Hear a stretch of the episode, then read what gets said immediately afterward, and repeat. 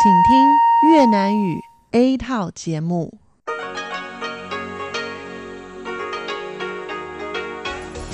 Đây là Đài Phát thanh Quốc tế Đài Loan RTI.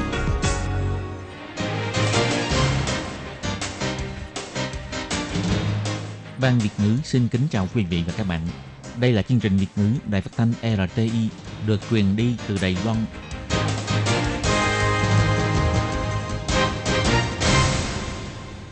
Lê Phương xin chào các bạn, các bạn thân mến.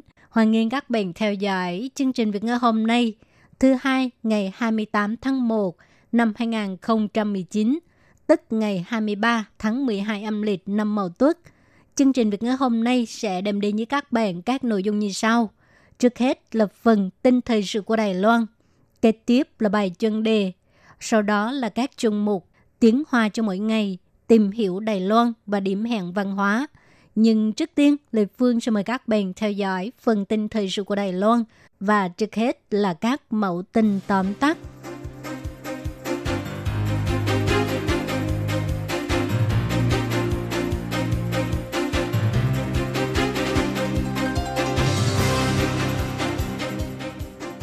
Tổng thống Thái Anh Văn cho biết tình hữu nghị giữa Đài Loan và Paraguay sâu đậm.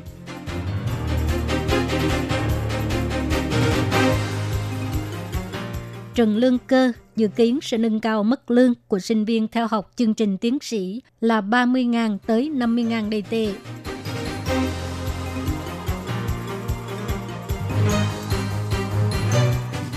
Mang sản phẩm chế biến từ thịt nhập cảnh Đài Loan mà không nộp phạt đủ 200.000 đầy tệ thì sẽ bị từ chối nhập cảnh.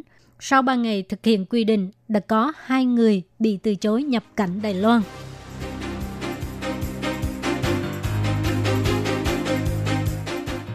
Đài Loan thành công trong việc nghiên cứu bệnh tiểu đường. Học giả y tế công cộng Bangladesh đến Đài Loan học hỏi kinh nghiệm.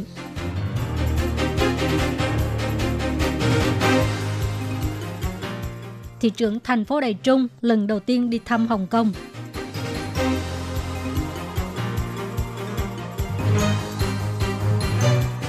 Nhiệt độ hâm nóng thức ăn nếu chưa đạt 75 độ C, coi chừng bị viêm dạ dày ruột.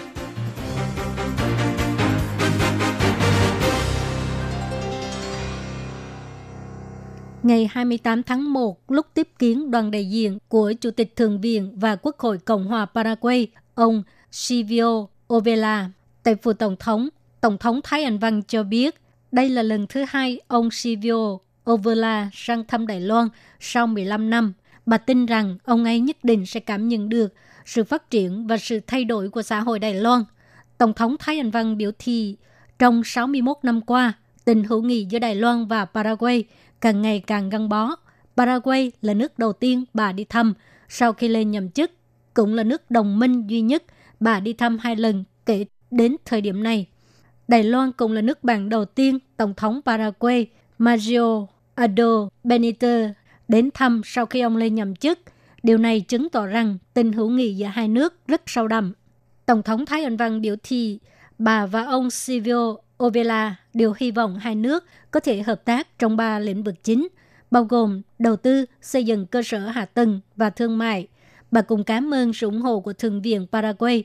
Nhờ có sự ủng hộ này cho nên chương trình giao lưu và hợp tác của hai nước mới được thực hiện. Tổng thống Thái Anh Văn cho biết, 现在我们两国在医疗、农业、教育等领域推动各项的合作计划。 Hiện nay hai nước đang đẩy mạnh chương trình hợp tác trong lĩnh vực y tế và nông nghiệp vân vân. Thành quả khá tốt, nhưng cơ hội này tôi cũng cảm ơn sự ủng hộ của Chủ tịch Thượng viện Silvio Ovela và các thượng nghị sĩ đã khiến cho bản ghi nhớ hợp tác giữa hai bên được thông qua một cách nhanh chóng để cho kế hoạch hợp tác giữa hai bên được tiến hành suôn sẻ.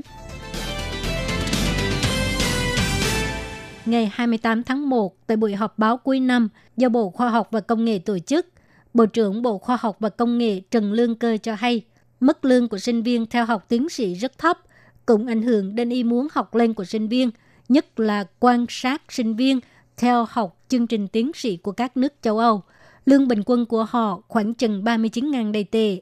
Ở Nhật Bản cũng có 23.000 đầy tệ, nhưng ở Đài Loan mỗi tháng chỉ có trên 10.000 đầy tệ và còn không có cố định. Do đó, Bộ Khoa học và Công nghệ sẽ bàn thảo với Bộ Giáo dục mỗi năm sẽ trợ cấp cho 600 sinh viên theo học tiến sĩ, chủ yếu là nhân tài phát triển khoa học công nghệ.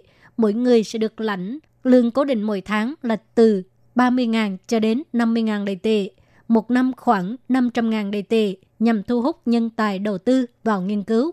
Ông Trần Lương Cơ biểu thị kinh phí trợ cấp là ngân sách của chính phủ, Bộ Khoa học và Công nghệ và Bộ Giáo dục sẽ chia ra mỗi bên một nửa. Nếu suôn sẻ thì sẽ được thực thi vào đầu tháng 9 này. Ủy ban Nông nghiệp công bố quy định mới nhằm vào vấn đề mang theo sản phẩm thịt từ khu vực có dịch tả heo châu Phi nhập cảnh Đài Loan. Người vi phạm lần đầu tiên sẽ bị phạt 200.000 đầy tệ. Quy định bắt đầu có hiệu lực kể từ 0 giờ ngày 25 tháng 1. Nếu không nộp phạt ngay tại chỗ thì sẽ bị cấm nhập cảnh. Quy định này đã được thực thi 3 ngày, tổng cộng có 6 trường hợp bị phạt. Ngày 25 và ngày 27 cũng có một du khách Trung Quốc vì không thể nộp phạt với số tiền 200.000 đầy tệ, cho nên không được nhập cảnh Đài Loan. Ngoài ra, còn có 4 người đều bị phạt 200.000 đầy tệ, trong đó có 3 người mang quốc tịch Đài Loan không phù hợp với quy định mới. Còn một người là du khách Trung Quốc, sau khi nộp phạt đầy đủ 200.000 đầy tệ là đã được nhập cảnh Đài Loan. Theo thống kê của Cục Kiểm dịch và Phòng chống dịch bệnh động thực vật, kể từ ngày 28 tháng 12 năm 2018 cho đến ngày 27 tháng 1, tổng cộng có 79 trường hợp mang sản phẩm thịt heo ở khu vực có dịch tả heo châu Phi nhập cảnh Đài Loan. Còn kể từ ngày 25 tháng 1, nếu mang sản phẩm thịt từ khu vực có dịch tả heo châu Phi trong 3 năm qua thì sẽ bị phạt 200.000 đại tệ và phải nộp phạt ngay tại chỗ. Ngày đầu tiên thực thi quy định mới, có một du khách Trung Quốc từ Hồng Kông đến Đài Loan. Sau khi bị xử phạt 200.000 đầy tệ vì không đóng đủ tiền phạt ngay tại chỗ, cho nên đã trở thành người đầu tiên bị từ chối nhập cảnh. Ngày 27 tháng 1 lại có một nữ du khách Trung Quốc từ Nam Kinh nhập cảnh ở sân bay tiểu cảng Cao Hùng. Cô mang theo sản phẩm chế biến từ thịt heo và thịt gà. Do không có chủ động khai báo, cho nên đã bị phạt 200.000 đầy tệ và cũng không nộp đủ số tiền này ngay tại sân bay, cho nên phải bay trở về Thượng Hải. Những người bị phạt này sau này nếu vẫn không đóng đủ số tiền phạt thì sẽ không được nhập cảnh Đài Loan. Nhưng họ đã trở về nước thì đóng phạt bằng cách nào? Cục Kiểm dịch và Phòng chống dịch bệnh đồng thực vật cho hay hiện nay đã cung cấp số tài khoản cho những du khách làm trái quy định. Đều là phải có mặt ở Đài Loan mới chuyển tiền được. Vì vậy, sau khi xuất cảnh, nếu muốn đóng đủ số tiền phạt, thì có thể gọi điện đến đường dây nóng của Cục Kiểm dịch và Phòng chống dịch bệnh đồng thực vật. Đến lúc ấy, Cục Kiểm dịch và Phòng chống dịch bệnh động thực vật sẽ cung cấp cách xử lý cho họ. Để hưởng ứng chính sách thứ năm mới, tuần trước Sở Nghiên cứu Y tế Công cộng của Trường Đại học Thành Công đã tổ chức hội thảo nhân tài y tế công cộng, mời 26 bác sĩ và chuyên gia y tế công cộng của Bangladesh đến tham dự. Học giả Bangladesh đặc biệt quan tâm đến sự nghiên cứu và phương thức chữa trị bệnh tiểu đường của Đài Loan. Trong những năm gần đây, trước sự tương tác thân mật giữa thầy trò trường đại học Bangladesh và trường đại học thành công của Đài Loan đã thúc đẩy thành công cho cuộc hội thảo lần này.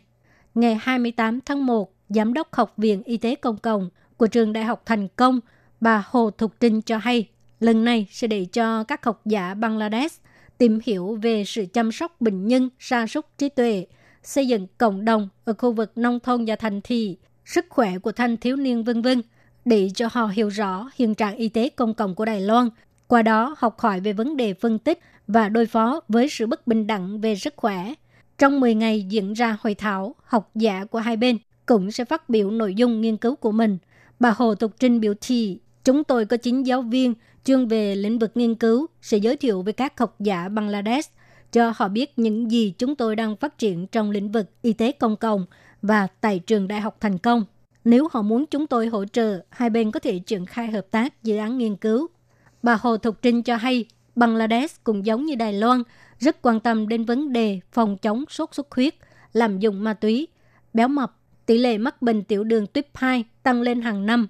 Bà Hồ Thục Trinh cho biết, do đội ngũ giáo viên về y tế công cộng ở các nước Đông Nam Á, còn có rất nhiều người chưa lấy được bằng tiến sĩ, cho nên bà cũng hy vọng thông qua hội thảo lần này – có thể được các chuyên gia đồng ý giới thiệu giáo viên xuất sắc đến Đài Loan theo học chương trình tiến sĩ, Sau này, nếu trở về đất nước của mình nghiên cứu y tế công cộng, thì còn có thể được sự hướng dẫn của giáo sư y tế công cộng của trường đại học thành công và giáo viên địa phương, tăng cường mối quan hệ đối tác giữa hai bên. Ngày 28 tháng 1, thị trưởng thành phố Đài Trung Lô Tu Yến đến Hồng Kông tham gia đại hội các thành viên Hiệp hội xuất nhập khẩu Trung Hoa. Bà cho biết hy vọng chuyến thăm viếng lần này có thể thu hút sự quan tâm của các thành viên đối với sản phẩm nông nghiệp, máy móc, xe hơi và xe máy của Đài Trung và bà tuyên bố sẽ dốc sức hết sức mình để phấn đấu kinh tế. Bà Lô Tu Yến cho biết bà rất vui là sau khi lên nhậm chức, Hồng Kông đã chú ý đến quyết tâm phấn đấu kinh tế Đài Trung. Chính quyền thành phố Đài Trung cũng hy vọng có thể thông qua chuyến công du lần này có thể chú ý đến sản phẩm của Đài Trung. Trong lúc kêu mời thương gia nước ngoài đến đầu tư cũng phải quảng bá sản phẩm để bán ra nước ngoài. Bà Lô Tu Yến biểu thị Hiệp hội xuất khẩu Trung Hoa có hơn 4.000 thành viên. Năm nay, họ đã ủng hộ mua quà tặng quýt của Đài Trung để cho Hiệp hội xuất nhập khẩu nhìn thấy sản phẩm của Đài Loan là cách tốt nhất để tiếp thị Đài Trung. Chính quyền thành phố Đài Trung cho hay, các thành viên đi cùng với thị trưởng Lô Tu Yến, gồm có nhà kinh doanh bên dứa, bánh mặt trời vân vân. Mỗi một doanh nghiệp đều có mang theo danh mục sản phẩm của mình – hy vọng nhân cơ hội này quảng bá sản phẩm để cho người đầy Trung có càng nhiều cơ hội kiếm tiền. Bữa cơm đoàn tụ trong những ngày Tết lúc nào cũng phong phú. Hầu như mỗi gia đình đều có một vấn đề chung, đó là ăn không hết.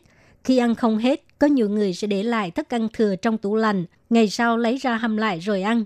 Chuyên gia dinh dưỡng nhắc nhở, khi hâm nóng thức ăn để qua đêm, nhiệt độ phải đạt mức tối thiểu là 75 độ C như vậy mới diệt được vi khuẩn, nếu không sẽ rất dễ bị viêm dạ dày ruột. Bữa cơm đoàn viên ngày Tết lúc nào cũng phong phú, nào là thịt, nào là cá, nhiều đến nỗi ăn không hết. Có nhiều người khi ăn không hết sẽ để vào tủ lạnh, ngày hôm sau lấy ra hâm nóng và ăn tiếp. Theo thống kê của bệnh viện, trong những ngày nghỉ Tết, có rất nhiều người bị viêm dạ dày ruột, đa phần là do ăn quá nhiều thức ăn để qua đêm. Chuyên gia dinh dưỡng của Bệnh viện Phong Nguyên, ông Hứa Khởi Tùng cho biết, nếu hâm nóng thức ăn với nhiệt độ không đạt 75 độ C, thì có thể sẽ không tiêu diệt được vi khuẩn và cũng có thể tăng nguy cơ mắc bệnh viêm dạ dày ruột. Khi hâm nóng, làm thế nào để biết được nhiệt độ đạt trên 75 độ C? Tốt nhất là nấu cho đến khi sôi là đảm bảo nhất. Và thông thường trong dịp Tết, gia đình nào cũng nấu một nồi thịt kho tàu thật lớn. Chuyên gia dinh dưỡng kiến nghị trong 3-4 ngày phải ăn hết hoặc là mỗi khi hâm nóng chỉ hâm vừa đủ lượng.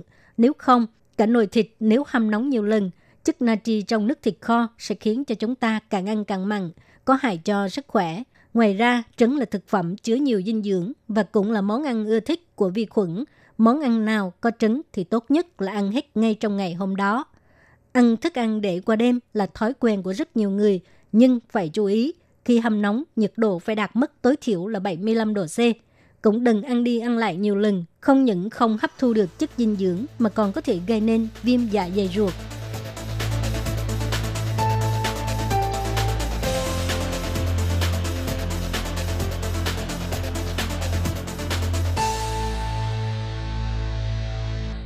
Các bạn thân mến, tiếp theo sau Lê Phương sẽ mời các bạn theo dõi phần tỷ giá hồi đoái.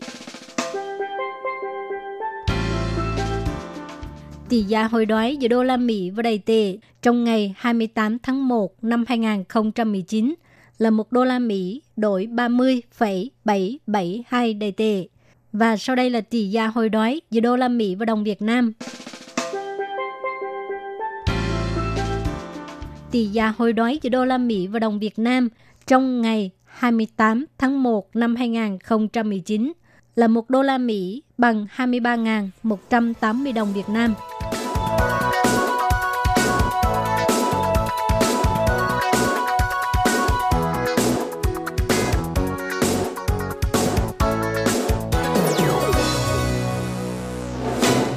Các bạn thân mến, các bạn vừa theo dõi phần tin thời sự của Đài Phát thanh Quốc tế Đài Loan RTI do Lê Phương thực hiện. Xin cảm ơn các bạn đã đón nghe và xin hẹn gặp lại các bạn vào tuần sau cũng trong giờ này.